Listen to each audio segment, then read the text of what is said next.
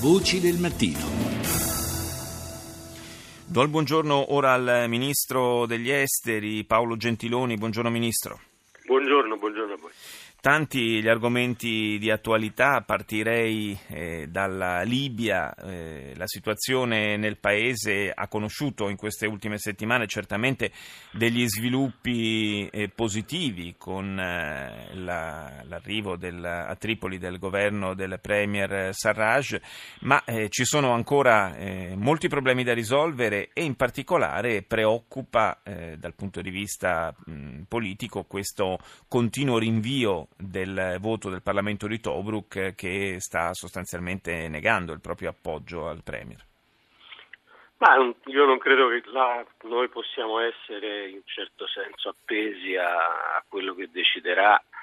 eh, il Parlamento di Tobruk. Io mi auguro che, visto che c'è una maggioranza che si è espressa in varie forme, ultimamente addirittura firmando un documento comune di sostegno al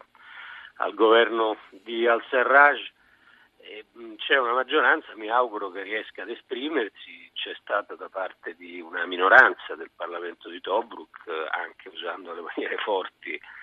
eh, un tentativo di impedire che questa maggioranza si esprima, vedremo. Nel frattempo il Presidente del Parlamento di Tobruk, Aghila Saleh,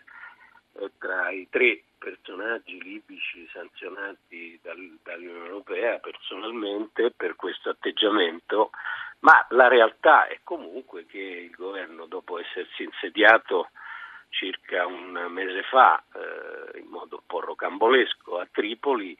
eh, si è andato gradualmente consolidando. Siamo all'inizio naturalmente di un cammino di stabilizzazione, ma noi italiani dobbiamo sapere che la stabilizzazione della Libia per noi è davvero l'obiettivo strategico, al di là di discorsi su questo o quell'attore interno libico, a noi serve una Libia unita e stabile.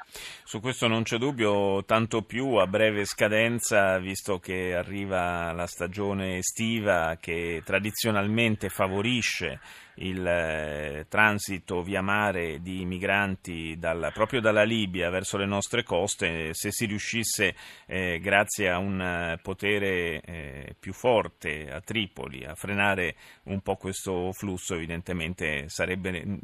nell'interesse nazionale. Sì, anche perché il, eh, la maggior parte dei migranti che attraversano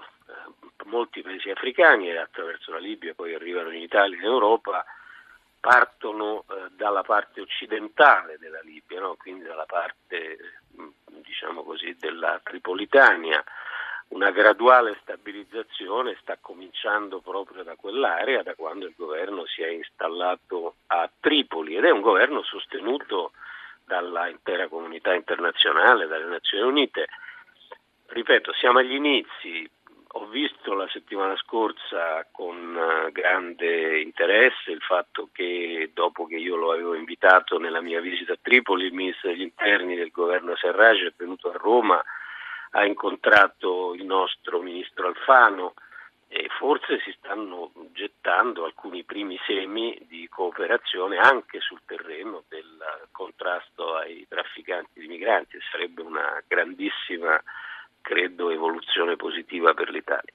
Una incognita che permane in Libia è quella delle tante forze militari in campo, c'è quella eh, in particolare che, che, fa capo al generale Haftar che eh, se, a, quanto, a, quanto, pare insomma, di recente ha ricevuto eh, dei notevoli aiuti dal punto di vista eh, proprio logistico e di mezzi, aiuti che secondo molti arrivano dal, dall'alleato egiziano e questo ci porta eh, un po' eh, a parlare ancora dei rapporti non proprio semplicissimi con eh, il Cairo in questo periodo.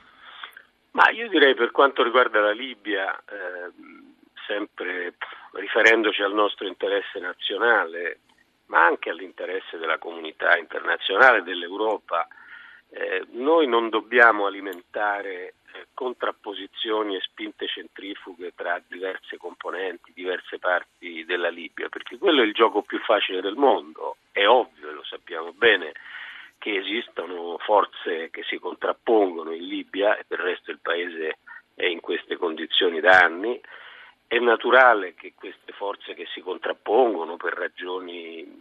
spesso di natura geopolitica o di affiliazione eh, religiosa hanno dei eh, rapporti privilegiati con questo o quel paese della, della regione, ma noi dobbiamo comunque come Italia, ed è anche la posizione degli Stati Uniti e dei principali paesi europei, eh, dobbiamo premere perché tra queste forze ci sia collaborazione. Io non me la sento di entrare in uno schema libici buoni contro libici cattivi, o meglio, vorrei che eh, ci si concentrasse, quando si dice tra virgolette libici cattivi, tra coloro i quali la comunità internazionale ha sanzionato e sono quelli che si contrappongono anche militarmente al processo sì. di pace. Gli altri vanno coinvolti, poi ovviamente sappiamo benissimo che ci sono paesi con interessi diversi e non coincidenti eh, ma dobbiamo lavorare per ricucire, non per alimentare questi interessi diversi, perché l'ultimo paese interessato a una spaccatura in Libia e della Libia è l'Italia. Indubbiamente. Veniamo al, al caso Regeni, ne avevamo parlato con lei Ministro anche nell'ultima volta che era stato ospite di Voci del Mattino. Eh, nel frattempo poco è accaduto, eh, dobbiamo dire, Il, l'Italia a partire dall'opinione pubblica stessa non molla nella richiesta eh, di verità e quindi di giustizia, però eh, da parte egiziana l'unica reazione eh, palpabile sembra essere quella di una crescente insofferenza. Beh sì, eh, purtroppo la situazione è ancora eh, una situazione in cui la nostra pressione, la nostra ricerca di verità non ha avuto risposte soddisfacenti. Non direi che poco è accaduto sul lato italiano, perché è accaduta una cosa molto importante, o almeno molto importante nelle relazioni tra paesi, nelle relazioni diplomatiche, cioè noi abbiamo richiamato a Roma il nostro ambasciatore al Cairo e lo abbiamo fatto ormai da, eh, mi pare, paio di settimane, forse più, e questo, come chi segue un po' la politica estera sa bene, è un gesto molto forte nei rapporti tra Stati. E, il che vuol dire una cosa semplicissima, cioè che se qualcuno immaginava che il trascorrere del tempo avrebbe un po' diminuito la, la, l'attenzione dell'Italia e un po' vabbè, insomma, costretto tutti a rassegnarci a un sì. ritorno alla normalità delle relazioni, per noi il ritorno alla normalità delle relazioni dipende da una mh, collaborazione seria eh, e continuiamo a esercitare non solo attraverso quel gesto del richiamo dell'ambasciatore, ma in tante forme anche una pressione diplomatica perché si arrivi alla verità. Sappiamo che non sarà facile. Eh, Ministro Gentiloni, la, la convincono le, eh, il sostegno, le pressioni da parte degli alleati nei confronti dell'Egitto su questo fronte? Ma io ho parlato della questione anche nell'ultimo incontro a, a Lussemburgo dei ministri degli esteri europei, mi pare che c'è una consapevolezza generale del fatto che si sia trattato di, di, un caso gravissimo per le modalità veramente terribili in cui è avvenuto e in un contesto certamente che, che è sotto gli occhi di tutti di, di, eh, all'interno dell'Egitto. E dopodiché dobbiamo anche sapere, perché non, non siamo ingenui non siamo solo osservatori della politica estera, che in questo eh, raffreddamento delle relazioni tra Italia e Egitto ci sarà anche qualcuno che cercherà magari di inserirsi per eh, conquistare posizioni privilegiate nei rapporti con l'Egitto. E magari quindi... qualcuno che è geograficamente anche molto vicino a noi. Vabbè, questo è un ragionamento, diciamo così, generale quello che stavo facendo, eh, però non è che possiamo essere mossi eh, in modo prevalente da questa preoccupazione, quello che deve muoverci in modo prevalente è il fatto che è avvenuta una cosa terribile, che l'Egitto ha promesso collaborazione, che questa collaborazione finora